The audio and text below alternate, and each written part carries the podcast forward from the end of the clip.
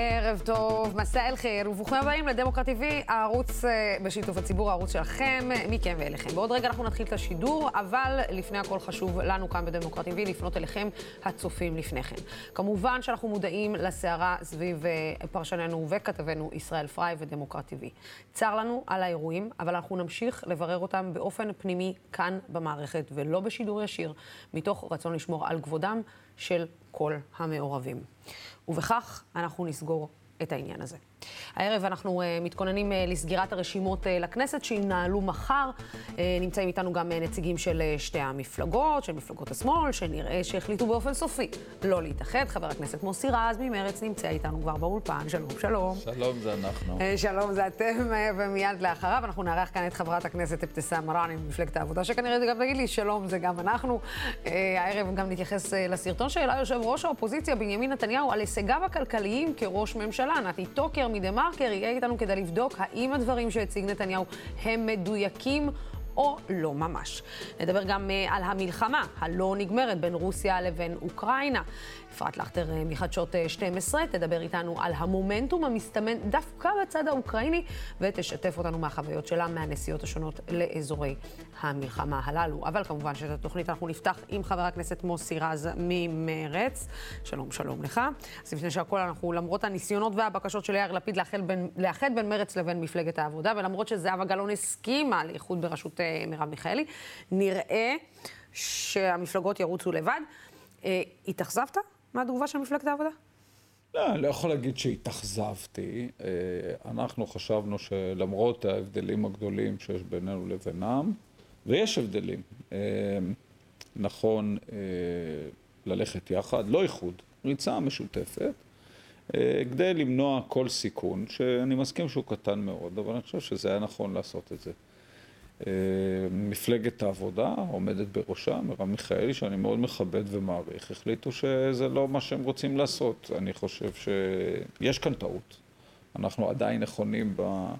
קצת יותר מיממה שנותרה לתקן את הטעות הזו, אבל אם לא, אנחנו נלך, נציג את אה, ההישגים שלנו בכנסת הזו, נציג את אה, עמדותינו שחלקן הגדול ידועות.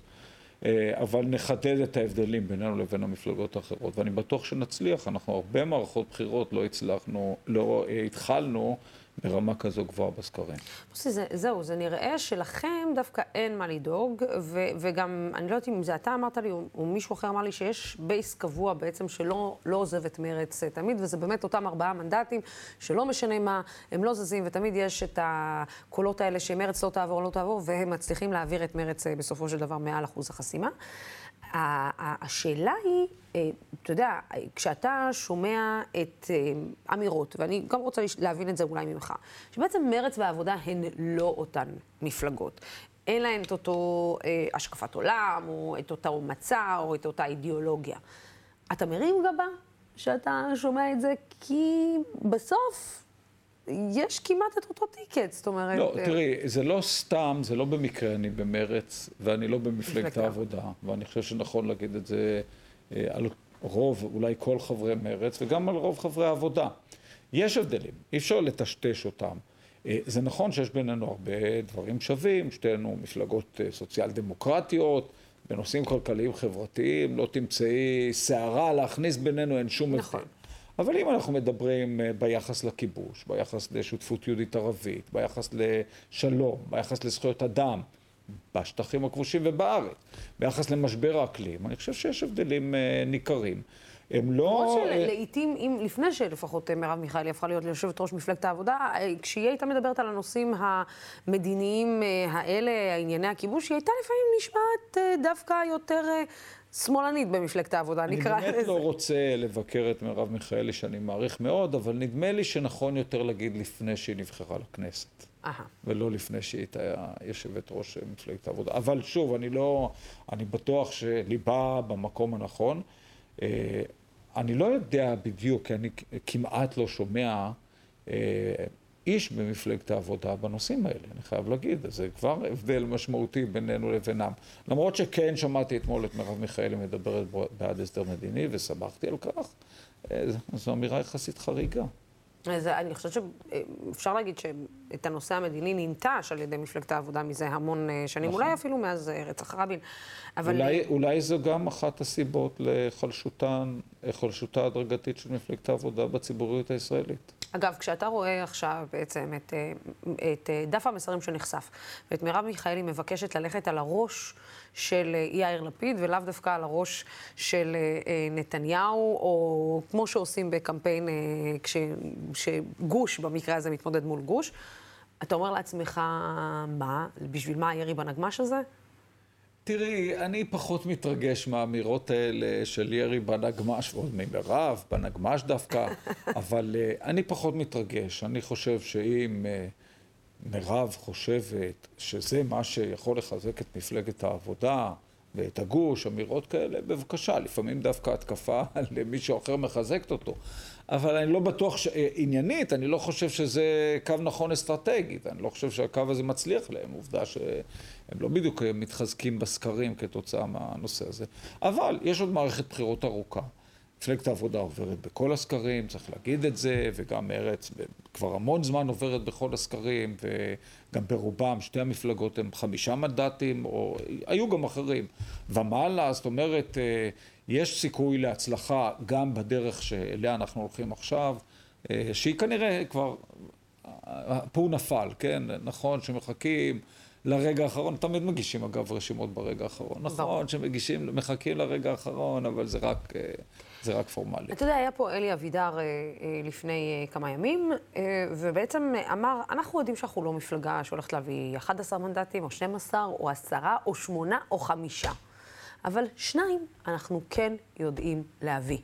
וזה שניים שאין להם למי להצביע, ואנחנו מבקשים. זה לא שאנחנו, יש לנו בעיה, אנחנו רוצים להתחבר. כי אני יודע להביא את שני המנדטים האלה. והשאלה היא, אתה יודע, בסוף אה, הוא בעצם מדבר כנראה על. אנשי מחאת בלפור, אלו שחשוב להם חוק הנאשם, אלו שחשוב להם, אה, לצורך העניין, אתה יודע, אה, אה, לשנות את חוק הלאום. אה, המקום הטבעי, נראה, עבור האנשים האלו, אה, מערכת המשפט כמובן, אה, הכי טבעי זה נראה, המקום הזה נראה מרץ. למה בעצם לא לנסות לעשות את החיבור הזה ולהרוויח עוד שני מנדטים על הדרך? תראי, אלי אבידר הוא באמת אה, איש, איש נהדר, ולפעמים יש הבדל בין היותך איש נהדר לבין זה שמה לעשות. אגב, מאוד אהוד, ויש הבדל בין אהדה לבין הצבעה. הרבה כבר... שהוא מודע לה, דרך אגב. הוא אומר, אני לא, אני, אני יודע שאני אביא שני מנדטים. אה, אני לא אביא עשרה. אני לא יודע שהוא יביא שני מנדטים. בסקר האחרון, ששאלו כמעט 600 איש, אפילו אחד מהם לא אמר שיצביע לאלי אבידר. זאת אומרת, אפילו לא עשירית האחוז. אלה כל הסקרים האחרונים. אז אה, מה, הסוקרים אה, לגמרי לא מוצאים את המצביעים של אלי אבידר כי הם כולם על הגשר ברגע זה? אז נכון, הייתי בגשר ראשונים בשבת, היו שם שני מצביעים של אלי אבידר, אבל לא שני מנדטים. אה, ואני אומר את זה עם כל הכבוד והערכה, אני באמת אוהב את אלי ומעריך אותו. אה, שנית, זה גם לא נראה לי כזה טבעי והגיוני לקפוץ מישראל ביתנו למרץ. גם זה, הרי אם זה יקרה, ישאלו אותנו איך קורה דבר כזה. אה, ואנחנו כבר בחרנו את הנציגים שלנו, למדנו שזה לא נכון לשריין, ודאי לא במקרה כזה. מה השתנה בכך שאתה מצאת את עצמך אה, בראש הרשימה? אה, זאת אומרת, אה, אתה יודע, בסוף אה, מקום שני. אה, זה מקום מכובד, ואם ותקום ממשלת מרכז-שמאל, אה, אתה גם אה, מסיים כנראה עם אחד התיקים. יש מצב סביר. תראי, ראשית, אני מאוד שמח ומעריך כמעט, כמעט 7,000 אה, מתפקדים של מרצ שהצביעו בעדי. אני, אני מודה להם על כך. אני חושב שגם, את יודעת, מייחסים לפעמים חשיבות, ראשון, שני, 200 קולות לכאן או לכאן, יכולתי להיות מקום אחד למטה, זה לא כזה אה, משנה. מה שבעיניי אה, עשיתי נכון, אה, זה שהתמדתי בערכים שלי והתמדתי באותם דברים ש, שאני עושה. אני חושב שבוחרי מרץ אה, רצו את הדבר הזה. צריך גם לזכור ש... זו הייתה התמודדות אחרת, תמר זנדברג ועיסאווי פריג' לא התמודדו, יכול מאוד להיות שהם נבחרים מקום מאוד גבוה, לו כן היו מתמודדים. ניצן סיים בכלל איפשהו אה, מאחורה? לניצן, אה, הניתוח שלי, אם יש לנו זמן, אני חושב שהוא, סך הכל הניתוח שלי הוא מחמיא לו. אני חושב שניצן אה, חטא בזה שהוא היה שר בריאות מצוין. אבל הוא התמקד בנושא בריאות. אני חושב שהוא היה שר הבריאות הכי טוב בתולדות המדינה, אבל הוא התמקד בנושא בריאות. וקרה לו מה שקרה לנחמן שי, ומה שקרה לעומר בר-לב, אה, ובמידה מסוימת זה גם קרה למרב מיכאלי, רק שלא רואים את זה, אבל היא לא תקבל כנראה שבעה מנדטים. אה, שהציבור כשהוא הולך לבחור, הוא לא חושב שהוא בוחר שר בריאות. הוא חושב, אוקיי, אולי אני בוחר מישהו, אני בוחר שחקנים בתחום המדיני-ביטחוני, אולי בתחום הכלכלי, אולי בתחום הסביבתי, אה, ואני חושב שניצן כאן נפל קורבן לזה שהוא היה טוב מדי. וואו, זה, זה, זה אומר שיש גם לנו uh, לעשות uh, חשבון נפש עם עצמנו על כך שאנחנו uh, לא יודעים לקבל טוב? לא, אני לא, אני לא חושב שזה לא את ולא התקשורת, לא, לא, וגם, וגם לא מצביעי מרץ, לא גם לא מצביעי מרץ, כי אני מבין את מצביעי מרץ, שהם אומרים לעצמם, אנחנו מפלגה של שישה אנשים, אולי זה לא הכי חשוב מי יהיה שר הבריאות, יותר חשוב דברים אחרים. ראינו את זה גם במפלגת העבודה. וזה אגב עוד הבדל בין מפלגת העבודה לבינינו, שמפלגת העבודה יראו, מה שחשוב לנו זה הנושאים הסוציאל דמוקרטיים החברתיים, את זה נתגמל, ובמרץ אמרו, מה שחשוב לנו זה הנושאים של זכויות אדם, שלום, סיום הכיבוש, שותפות יהודית ערבית, את זה נתגמל. אגב, התרגלתם לזה שאתם כבר בקואליציה? כי אחד הדברים שנאמרו על מרץ אה, בשנה האחרונה זה שכנראה מרץ קשה לה להתרגל לעובדה שהיא נמצאת בקואליציה. אני שמעתי כאלה, ושמעתי אה, כאלה שאומרים הפוך, שוואלה, התיישבתם על הכיסא ושכחתם את העקרונות שלכם, ואז אני שומע גם כאלה וגם כאלה. אה, זו לא הייתה קואליציה קלה, זו הייתה קואליציה ימנית מאוד, אבל היא הייתה קואליציה הכרחית כדי למנוע קואליציה אלטרנטיבית, וכן, זה היה קשה. לפעמים זה היה קשה, אבל אנחנו לא באנו לבקש חיים קלים. באופוזיציה זה יותר קל, כן. זה גם יותר כיף, אבל לא תמיד אתה משפיע אותו דבר, אז uh, אני מעדיף להשפיע. מוסי רז, אה, מספר שתיים אה, במרץ, תודה רבה. חבר כן, הכנסת כן. כמובן, תודה. מוסי רז. בעוד רגע תיכנס, הם עושים, תכף יעשו פה חילופים, תיכנס לאופן חברת הכנסת אבתיסאם מראענה ממפלגת העבודה. אבל רגע לפני כן, רציתי להזמין אתכם להיות הצופים וגם להיות הקהל ביום שישי הקרוב בשעה עשר בבוקר בהיכל התרבות בכפר סבא, שישי תרבות של דמוקרט TV, שישי תרבות לייב, והפעם תהיה איתכם טל שניידר. שימו לב, בשישי יתארחו עיסאווי פריג', אמילי מואטי וולדימיר בליאק. חכה לכם, איך אומרים? ליינאפ סוכר. אה, יהיה לכם מאוד מעניין בעשר בבוקר, ותבואו, תבואו, אה, זה חשוב שתבואו, גם תהיו נוכחים, גם תוכלו לשאול שאלות, ועל אף שזה נוח שאפשר לראות את זה בבית וצופים בזה בלייב, אבל תבואו. חשוב שגם אנחנו נפגוש אתכם פנים מול פנים. ועכשיו, מסע אל חיר לחברת הכנסת אבתיסאם מראענה. שלום, שלום. שלום, עמוס. אה, אז מה, זה בסדר שקרה איחוד, שלא קרה איחוד? זה לא בסדר שלא קרה איחוד? מה את אומרת? תראי, אני חושבת שמפלגת העבודה יש לה את הזהות שלה, וכל הזמן, כל היום, כל השבוע, כל החודש, התקשורת מחפשות ומחפשים את ההבדל, נמצא את ההבדל. אני רוצה לעזוב את ההבדלים ולהגיד שמפלגת העבודה יש לה את האפיון שלה. קודם כל, יושבת ראש מרב מיכאלי, היא קיימת, היא הצילה את מפלגת העבודה לפני שנתיים, היא הייתה טוטלוסט, והיא, והיא הצילה אותה, והביאה אותה, והקול הפמיניסטי היה כל כך חשוב והיה כל כך קריטי. ובסופו של דבר, אנחנו, עם כל הכבוד, אה, לא היו בסיטואציה כל כך אה, מטורפת שהיו צריכים לקרוא כמו במרץ לזהבה גלאון שתגיע להציל את, ה, את, ה, את המפלגה. אז בואי נא, יש לנו את מפלגת העבודה, יש לנו את מרב מיכאלי, יש לנו סיעה מהממת, רשימה סופר חשובה, ואני לא מוצאת, אני לא משווה את עצמי בכלל למרץ, אני משווה את עצמי לרוץ במסלול ארוך טווח, שבו איך מפלגת העבודה תגדיל את, אה, את המצביעות והמצביעים שלה. זה הכי חשוב לי כרגע. את, את, את אה, הפסדת מקום אחד קטן. אה, זאת אומרת, היית שבע ועכשיו את אה, במקום נכון. שמונה. יש בך את החשש שלא תמשיכי לעשות את מה שהתחלת לעשות ואת הדרך שהתחלת לעשות בנושאים כל כך חשובים, כמו למשל החברה הלהט"בית הערבית במדינת ישראל, כמו למשל כל מה שקורה ב, עם, עם עובדים זרים, עוד שלל נושאים אזרחיים בענייני רווחה. יש בך את החשש הזה? אני חושבת שהחשש הזה הוא, הוא, הוא, הוא כן, הוא קיים, אין, אין בכלל ספק. אני מאוד אהיה עצובה ותהיה החמצה אה, למצוא את עצמי במצב שבו בעצם נושאים שכל כך חשובים, שאף אחד בעצם לא טיפל בהם, שלא יטופלו.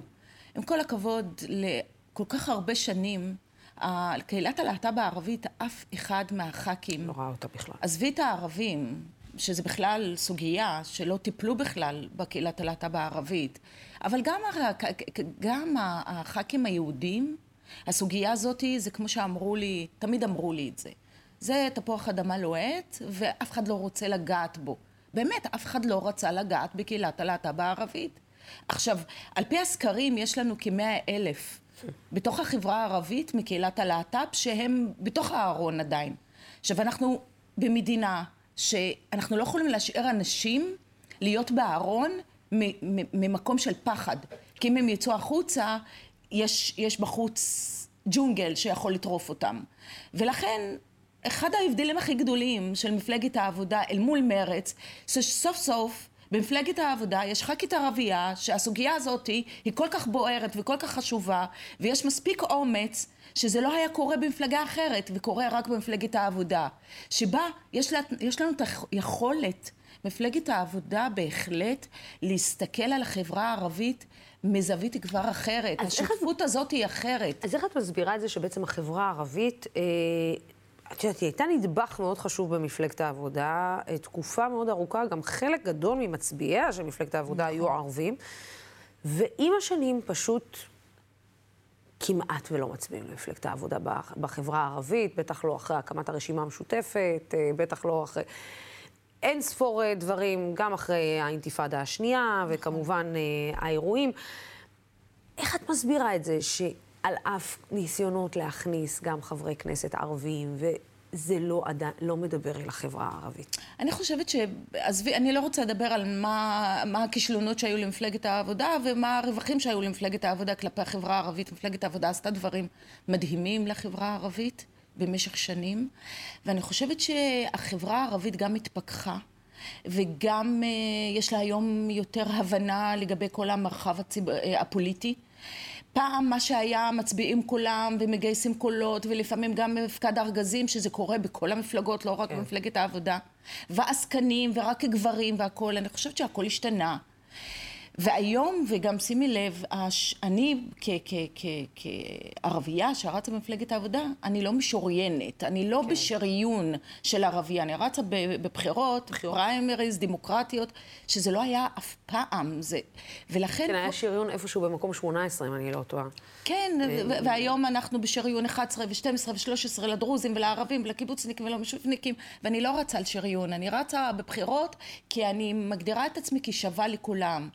ולכן אני חושבת שהחברה הערבית גם צריכה להתחיל תהליך של למידה והטמעה, מה זה דמוקרטיה, ואיך להיות פעילה ופעיל מתוך הבנה מוחלטת שאתה מצביע למרב מיכאלי או למפלגת העבודה או לאבתיסאם מראענה, בהבנה מה אבתיסאם עושה ואיפה, איך אני פונה אליו, איך אני רוצה להיות חלק מהמפלגה הזאת. ולדבר הזה יש תהליך, אה, תהליך אה, ארוך ויש אה, לי יש סבלנות ואני חושבת שהוא משתלם. כן, הסבלנות בסופו של דבר משתלם, במיוחד אצלך. אני, אני כן רוצה, אפרופו סבלנות ותהליכים, mm. בטח גם את התעצבנת, אני בתור אימא אימא שהכניסה רגע את הילד שלה לגן, במיוחד לגן אה, דו-לשוני. אה, ראיתי את אותם הורים אה, במעון בחולון, נכון. שסירבו. נכון, צריך להגיד שזה מעון של נעמת, מטפלות ערביות, גורשו ערביות ממזרח ירושלים, גורשו על ידי הורים מטופלים. בואו נראה את תגובת ההורים ואז נדבר על זה. קרה משהו שלא היה אמור להיעשות ולקרות. הגענו לפה כל ההורים. אה, בידיעה שהגיעו לפה ארבע גננות, שאחרי שבדקנו עם המפקחות שלא עברו הסמכה כמו שצריך ולא דוברות את השפה העברית, שזה הכי חמור שיש, אה, ממזרח, מכפר ממזרח ירושלים, בזמן שיש המון המון המון גננות ישראליות, יהודיות, מפה מחולון, שאפשר להעסיק אותם, אבל הם בחרו ללכת עד מזרח ירושלים.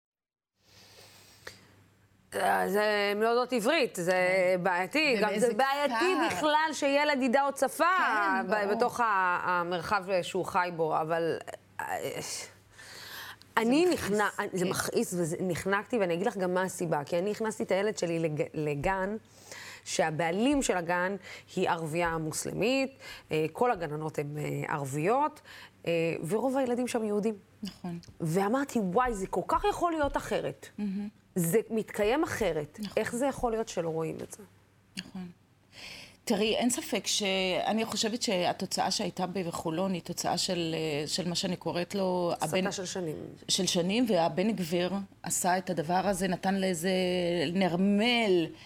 לא, יש ערבים אז הם מחבלים, ויש ערבים אז הם טרוריסטים, והם כן, נשים... כן, ואין בושה להיות uh, גזען. כן, כן, עכשיו, אם באמת הסוגיה הזאת היא של טובת הילדים שלהם, ואני בטוחה שהם חושבים על הילדים שלהם ואכפת להם, אבל הם לא רואים את הצד האחר, וחוץ מזה, המחסור בגננות, וזה, ואני אגיד לך, לוסי, הכי בצורה ישרה, זאת עבודה שאף אחד לא עושה אותה. אף אחד לא רוצה לעשות אותה, מי שעושות אותה זאת העובדות הערביות, או מאוד מוחלשות, מאוכלוסיות מאוד מאוד מוחלשות, ואף אחד לא עושה את העבודה הזאת. ואם החברה הישראלית לא תסתכל על, הקפ... על העובדות האלה, שמוכנות לעשות עבודה כל כך קשה, במשכורת של מינימום, נכון. ונכבד אותם, אנחנו נמצא את עצמנו, לרוב, הנשים, האימהות, יושבות עם הילדים שלהם בבתים. כי אין, כל המסגרות ייסגרו. אגב, זה מדהים, כי אחת הטענות הייתה שבעצם בגלל שזה חולון, ובגלל שזה פריפריה, ובגלל שזה אנשים מוחלשים, כביכול יותר, אז שולחים להם ערביות, ואת הגננות הישראליות היהודיות שולחים לצפון תל אביב, מה שלא נכון, אני יודעת בוודאות, בוודאי. כי אני יודעת בהרבה מאוד גנים בצפון תל אביב, יש אה, בצפון ומרכז תל אביב ובהרצליה, יש גננות ערביות שנמצאות אה, בגנים. כן, כי, כי, כן, זה כוח האדם היחיד כרגע שמוכן לעשות את העבודה הזאת. והתוצאה שתהיה אחרי הסיפור הזה בחולון, אני מאוד מקווה, אני גם מאוד אהבתי ומגבה את נעמת, יו"רת נעמת שיצאה ואמרה, אנחנו לא, לא נכבס את מה שהיה, קוראים לזה גזענות וגם בורות. הם מזרח ירושלים, הם לא אזרחיות מדינת ישראל, הלו, קצת אה, כן. אזרחות, קצת תבינו מה, מה הסיפור כאן. לא, לפחות הם מודים שכנראה ירושלים, את יודעת, כאילו, יש בעייתיות. בערבים של ירושלים, אולי סוף סוף זה יפתור את הסוגיה המדינית אה, שיש לנו. וגם לא מדברות עברית, הקטנה הזאת, ושאמרו להם, יש בעזה אה, גנים, לכו לעזה, מה, למה, איך, איך הגענו למצב הזה שהורים ככה מתנהגים? שיכול להיות שמחר באמת הגננות האלה יחזרו להיות בגן, כי אין ברירה אחרת, ומה, איך הם יסתכלו לאותן אה, מטפלות בעיניים של אותם... אה... בסוף אני ואת יודעות שהכל מתחיל מחינוך. בבית. חד משמעית. זה מתחיל מגיל ובחירות, אפס, ובחירות שאתה, כן, נכון. שאתה עושה. אה, וכן, אה, מי שמדבר על חינוך, וסתם על הראש שלו כיפה, ו... ו... ו... ו... ואהבת לרעך כמוך, זה אולי המשפט הראשון שצריך להטמיע בילדים. וחוץ מזה, שפה שנייה היא רק אה, מפתחת את היכולות המוחיות וה... הופך את הילדים שלכם, אה, הופך את הילדים שלכם להרבה יותר חכמים. תעלי שופי אדם עני, שו מעמד. במה אינו בעדו בחקיש. אבל בסדר, זה יקרה. סמרה. כשהוא יפתח את הפה, כן, אז זה יקרה. תתקשרי אליי ותגידי לי, תסתעבו. סמרני, תודה רבה. שוכרן, תודה. תודה. כן, המלחמה בין אה, רוסיה לאוקראינה לא נעצרת, ונראה שבימים האחרונים יש התפתחות מפתיעה, כאשר האוקראינים דווקא מצליחים לגרום לנזק בצד הרוסי. מה זה אומר, והאם המלחמה הזאת צפויה להימשך? אני רוצה להגיד ערב טוב לאפרת לכטר, חדשות 12, שהייתה בלא מעט אה, אזורי מלחמה בעצמה. שלום, שלום אפרת. רגע, אנחנו לא שומעים אותך, תכף אה, אנחנו אה, רגע נבדוק את הקו, נוודא שאנחנו שומעים אותך. עכשיו אתם מצליחים לשמוע אותי? עכשיו אנחנו שומעים כן. אותך מצוין.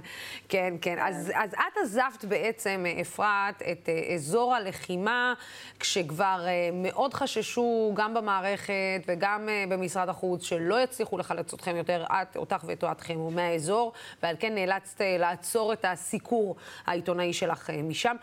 באיזה נקודה בעצם אה, אה, את עוזבת את המקום, ובמה היא שונה על, בעקבות ההתפתחויות האחרונות שאנחנו רואים בימים האחרונים בהתקפה של אוקראינה דווקא על אה, הכוחות הרוסים?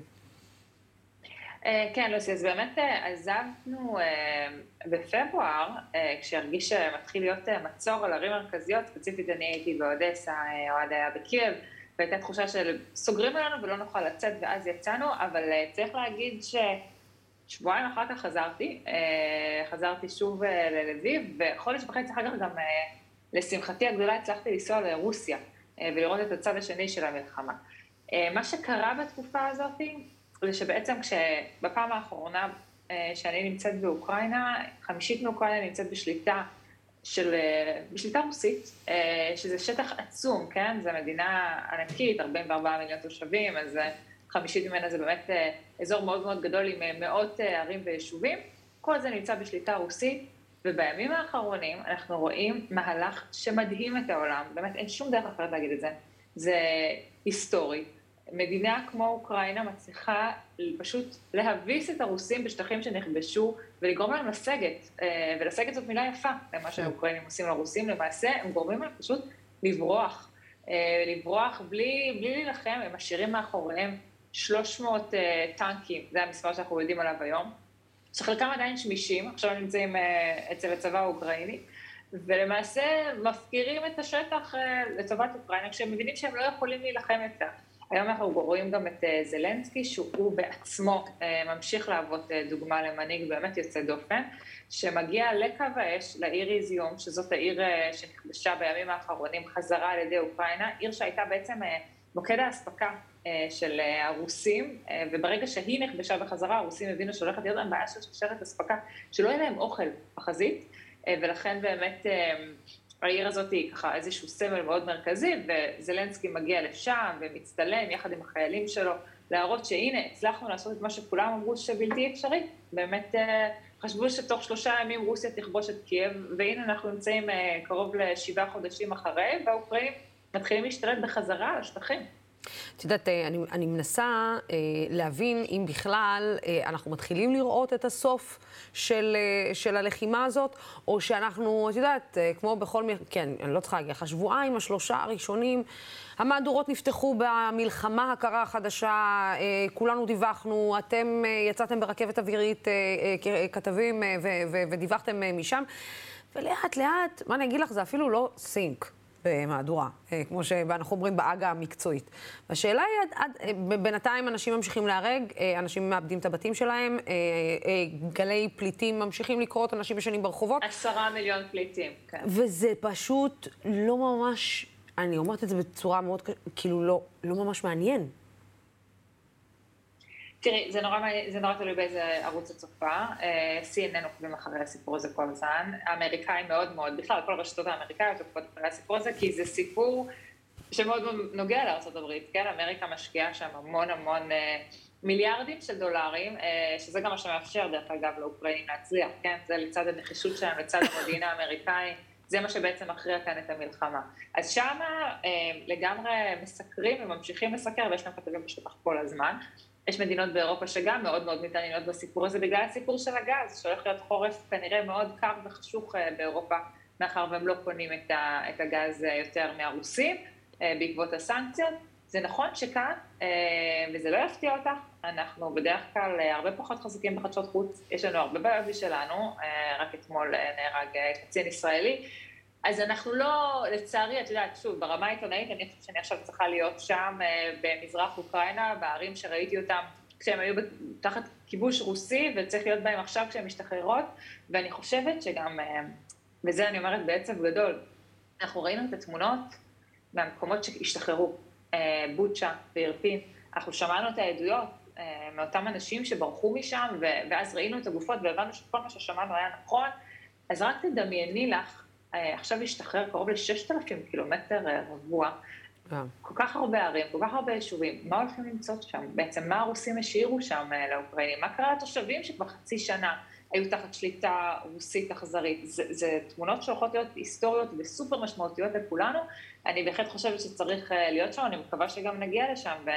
ולכן גם מאוד שמחתי להזדמנות לדבר עכשיו, כי אני חושבת שכל אפשרות שיש, להזכיר שהדבר הזה נמשך וגם בארץ הגיעו אה, יותר מ-20 אלף אה, פליטים מאוקראינה, אה, יהודים, ועוד 20 אלף מרוסיה, שזה גם בעלי זכות שיבה. לצערי אין מספרים גדולים של היהודים שהגיעו לכאן, כן. בגלל מדיניות ההגירה שלנו, אבל ההשפעות הן מורגשות, וגם כל פעם שאנחנו ממלאים דלק, זה, זה לא משהו שלא נוגע אלינו, כן? נכון. המלחמה הזאת היא מלחמה מאוד מאוד חשובה, אני חושבת, לכולנו. אגב, אני חושבת שגם בכל מה שקשור אה, גם להסכם הגרעין, אה, זה גם אה, איכשהו משפיע, גם התמיכה האיראנית, או כביכול, או לפי על פי מקורות כאלו ואחרים, ברוסיה, זה הרי גם כמובן משפיע, על זה כל כך הרבה השפעות עלינו.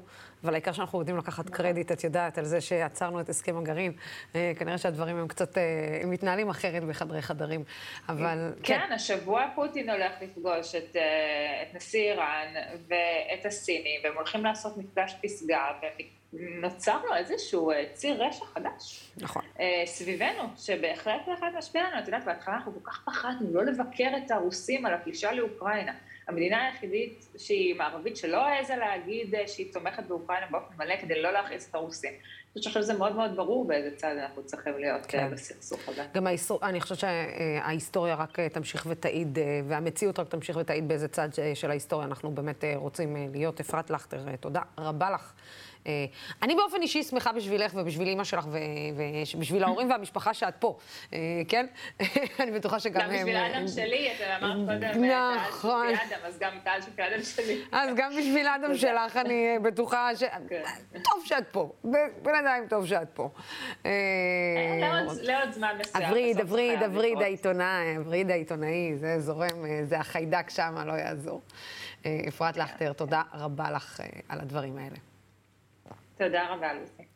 כן, בתחילת אה, השבוע העלה יושב ראש אה, האופוזיציה, בנימין נתניהו, סרטון שבו הוא מדבר על כלכלה ומתהדר בהישגים אה, רבים שהיו בתקופת, בתקופתו כראש ממשלה, אל מול הכישלונות לטענתו של הממשלה הנוכחית. כדי לדבר איתנו על הסרטון הזה, מצטרף אלינו נתי טוקר מדה מרקר. שלום, שלום לך. שלום, לוסי. אני אישית הייתי מעדיף להקשיב לאפרת ולאבתיסאם.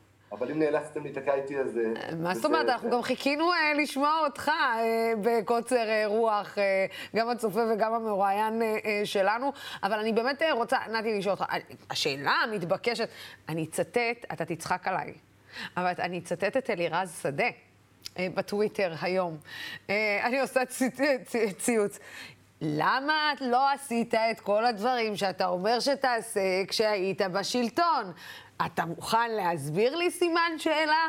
אז אתה מוכן להסביר לי למה כל הדברים האלה, הכל כך נשמעים אה, מדהימים, לא נעשו בתקופת אה, נתניהו 14 שנים, 12 שנים לפחות בקדנציה האחרונה? זה אותו נראה שדה מהליכוד טבעי, כן? כן, כן, כן, מהליכוד טבעי. בדיוק, אבל תראה, אני נתלית באילנות גבוהים. תשמעי, מה, מה שנתניהו עשה פה זה בעצם לקחת קרדיט שניתן לו בצדק על שנים של פעילות כלכלית מיטבית למען הכלכלה הישראלית. וצריך לומר את זה שנתניהו כשר אוצר, בעיקר ב-2003, ביצע שורה של רפורמות שבאמת סייעו למשק הישראלי, מקרנות הפנסיה ועד הפרטת הנמלים ו- ובזק ואל על ו- וועדת בכר שיצרה תחרות בשוק הפיננסי. היו שורה של דברים שנתניהו עשה, חלקם ממש ממש טובים לטווח הרחוק. חלקם היו נורא קשים לטווח הקצר, הקיצוץ בקצבאות, אבל נתניהו מעצים את הפעילות שלו פי כמה וכמה, טוב, זה תפקידו, אבל מעבר לזה, משהו קרה לנתניהו, את מכירה את המשפט הזה? משהו קרה לנתניהו בשנים האחרונות, לדעתי זה מ-2015, ששם משהו נתקע, זהו, אין רפורמות יותר, לא רואים שום דבר שנתניהו מוביל. אין, כלום. הוא לא עושה את כל הדברים שהוא מדבר עליהם היום, הוא היה יכול לעשות, אני לא חושבת שזה שמונה שנים אה, שהוא בעצמו, אתה יודע, אומר אה, שמספיק אה, כדי להיות ראש ממשלה. אבל בוא נראה את אחד הקטעים שביקשת, שבחרת להראות לנו, בוא נראה ונדבר עליו. בחודשים האחרונים אני צופה בכאב, בדאגה, במצב החירום הכלכלי שמשפיע על כולנו. אנחנו חווים עכשיו משבר שלא היה כמותו במשך שנים ארוכות. כפי שהמצב נראה היום, בלי מבוגר אחראי שמבין בכלכלה, תחושת המחנק הזאת שלכם רק תלך ותגבר. עכשיו, אומרים לכם, זה הכל בגלל המשבר הכלכלי העולמי. אני מתקשה לקבל את האמירה הזו. מצד אחד זה נכון, יש משבר כלכלי בעולם. מצד שני, ממתי משבר עולמי הוא תירוץ בישראל לכלכלה קורסת? זה נראה כאילו הבן אדם היה בגלות באופוזיציה כבר כל כך הרבה שנים, והוא באמת, אין לו מושג איך הכלכלה הזאת אה, הגיעה למצב שהיא הגיעה אליה. תראי, גם אין דרך להתמודד עם זה, כי הוא שולף כל כך הרבה סיסמאות ומילים נבובות.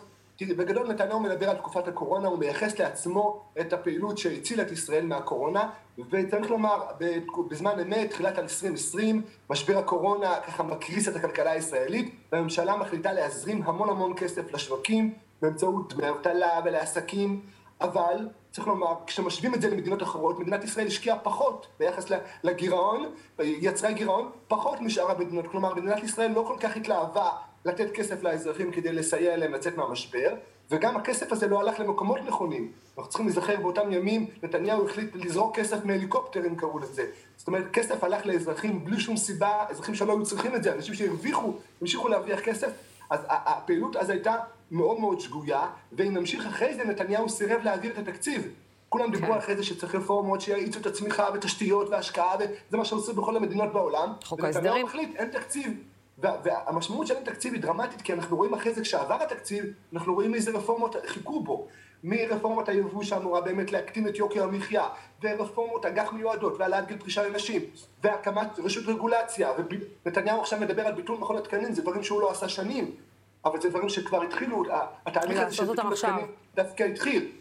אז, אז מאוד קשה באמת להתייחס ברצינות לנתניהו לדברים שהוא, אה, אה, שהוא רוצה לעשות, או מצהיר שהוא יודע לעשות הכי טוב, כשהוא לא עשה אותם במשך כל כך הרבה זמן. אבל נתי, אני באמת שואלת, אתה יודע, אני, אנחנו בסוף אה, חיינו, כולנו חיינו פה ב-12 שנים האחרונות, לפחות בתקופת שלטונו של נתניהו. אני באמת מנסה להבין, הדברים האלה שהוא אומר שהוא יעשה, אף אחד מבוחריו לא שואל למה הוא לא עשה, זאת אומרת, רק השנה הזאת מנעה ממנו לעשות את מה שהיה צריך לעשות, במש... מה שאפשר היה לעשות במשך 12 שנים. זאת אומרת, איך הדבר הזה עובר חלק, אה, לפחות הוא לא עבר חלק אצל אלירה שדה, אבל אה, איך הוא עובר חלק אה, אצל, אצל הבוחרים שלו?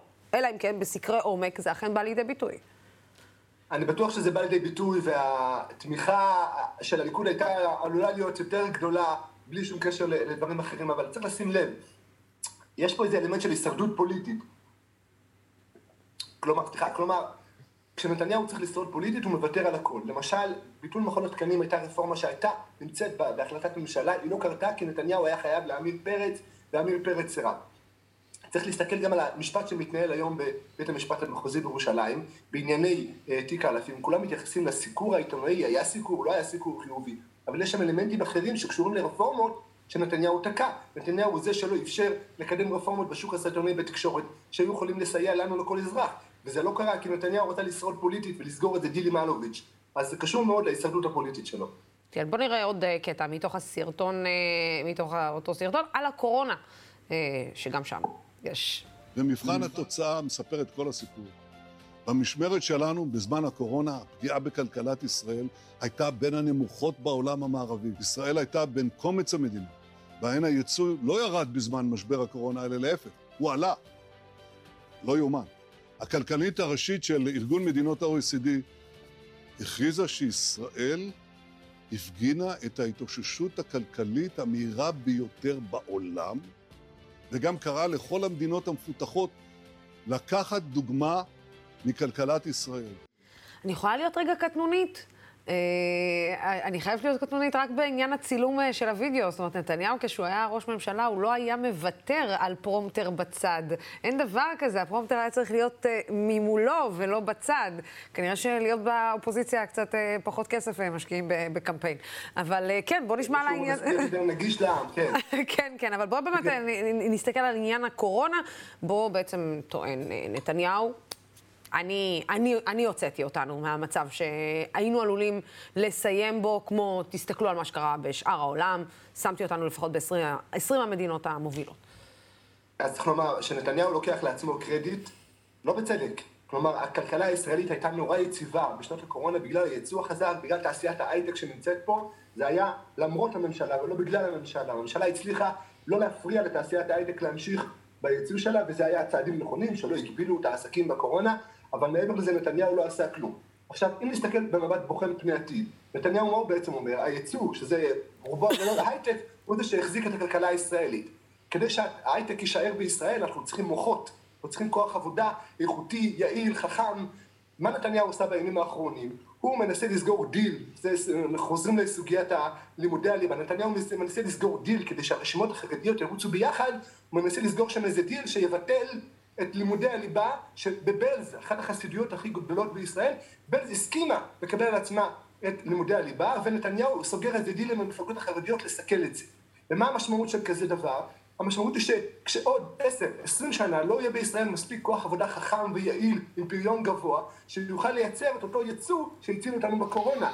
המצב, כל הכלכלנים יודעים היום שהמצב היום הוא ש-80 אחוז מהמיסים בישראל הולכים ל-20 אחוז מהתושבים. עכשיו, הקצב הגידול של ה-20 הזה הוא כל כך גדול, הגידול של האוכלוסייה החרדית הוא גדול, אבל אין מי שיממן את המיסים האלו, האלו הלאה.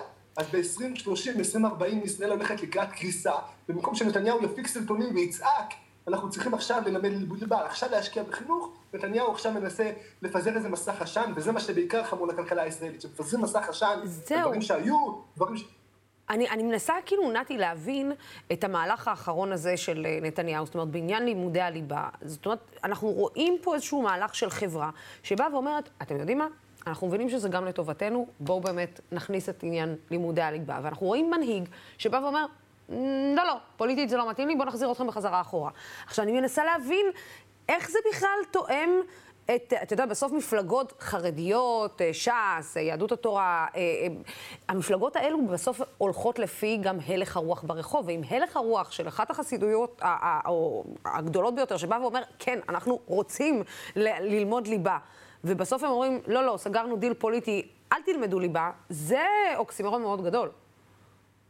נכון, תראי, יש במפלגות החרדיות סוג של קשת דמוקרטי, המייצגים, המנהיגים של הפוליטיים, לא באמת מייצגים את השטח, עד שלא קורה משהו בשטח, עד שהשטח לא מתאגד ומייצר מציאות, המנהיגים מנסים לסכל את זה בכל מחיר. אגב, אם מדובר על לימודי הליבה, הסיבה שהמנהיגים סיכלו את התוכנית של בז היא בכלל לא בגלל עיקרון שבלז. היום בשיחות שאני עושה עם אנשים בבלז ואנשים אחרים אומרים לי, תשמע, למדנו ליבה ונמשיך ללמוד ליבה, או במידה מסוימת, לא בהיקף הרצוי, אבל בלמידה מסוימת. כל הוויכוח היה סביב מי ישלוט ברשתות החינוך האלו, מי, מי הכסף, מי בעלי הכוח והשררה בתחום החינוך במגזר החרדי. וכשנתניהו מתערב דווקא כשהוא יודע שהוויכוח הוא פוליטי והוא מכוער והוא מאבקי שליטה והוא מנוגד לצרכים של האזרחים ולרצונות של האזרחים, אנחנו יודעים שיותר ויותר צעירים מבקשים, רוצים לצאת החוצה לשוק העבודה, אז זה, זה הופך את הסיפור הזה לפי אלף יותר חמור. תראי, אני אישית למדתי בבית ספר חרדי לא היה לנו שיעורי אנגלית, לא היה לנו שיעורי מתמטיקה ברמה כל כך נמוכה, והקושי בשנים מאוחרות יותר שלי להשלים את הלימודים האלו היה נוראי, היה באמת אה, אה, בציפורניים. וחברים שלי, הרבה חברים שלי לא הצליחו לעשות את זה, הם נשארו תקועים מאחורה בעבודות נורא נורא עם פריון נמוך ולא מצליחים לפרנס את המשפחה, בגלל חוסר הידע הזה. וזה באמת, באמת, יש קריאת הצילו כזה, הבית נשרף, זה הזמן, כי באמת אלפים אלפים של תלמידים יוצאים כל היום, כל כל שנה ממוסדות החינוך האלו, ואין מי שידאג להם, וזה חמור מאוד שנתניהו משתף פעולה עם הסיכול של לימודי הליבה האלו. כן, זה מדהים, אה, אתה יודע, אנשים, אה, גם בני נוער במסגרות לא חרדיות או לא דתיות, שואלים את עצמם, בשביל מה אני צריך מתמטיקה? אה, בוא נגיד שהשבוע קיבלתי תשובה, נתתי תשובה מספיק טובה לבן של צחי הגדול, כשהוא גם לומד מוזיקה במקביל, ופתאום הוא אומר, תקשיבי, זה כמו נוסחאות במתמטיקה. מתמטיקה, מוזיקה שאני אמרתי לו, אה, אז עכשיו אתה מבין למה למדת מתמטיקה? כמה זה חשוב לחיים בלי שום קשר בכל דבר, שזה לא עניין מספרים, אלא עניין של דבר אחר. אבל אה, נתי טוקר, אה, תודה רבה לך גם אה, על גם לחלוק אישית דברים, אז מבחינתנו זה... תודה רבה, מאוד מוערך. תודה, נתי. שימו לב, מחר בשעה שש בערב ישודר הפרק השני של מדברים דוגרי עם סאז ואוריה, חדשות ופרשנויות ודעות. והרבה ראפ, אומרים ראפ או ראפ? ראפ, ראפ, ראפ, כן, ראפ, אחלה תוכנית. אה, איזה זקנה יצאתי. מיד לאחר מכן תשודר התוכנית של אמילי אמורוסי. חלילה, מה זקנה? לא, זקנים זה גם בסדר. וואי, מיד אחרי תשודר התוכנית של אמילי אמרוסי לעמוד על דעתי, והפעם על דת ומדינה, אל תפספסו. יש עוד, כן, ביום שישי בשעה 10, דמוקרט TV עם שישי תרבות בכפר סבא, עם עיסאווי פריג', אמילי מואטי וולדימיר בליאק. הכניסה חופשית, תבואו, תשאלו, תהיו שותפים, גם הצפייה חופשית, זה יהיה בלייב אצלנו. הגענו לסיום התוכנית, תודה רבה לצופים ולשותפים של דמוקרט TV. התוכנית הזאת והערוץ הזה אפשרי רק בזכותכם ובזכותכן. עדיין יש חשיבות לערוץ תקשורת שלא מפחד להביע עמדה נחרצת בעד הדמוקרטיה ובעד שלטון החוק, בעד המאבק בשחיתות ובעד מגוון וריבוי של דעות. אנחנו עדיין עומדים על כך. עד מחר. סלמת.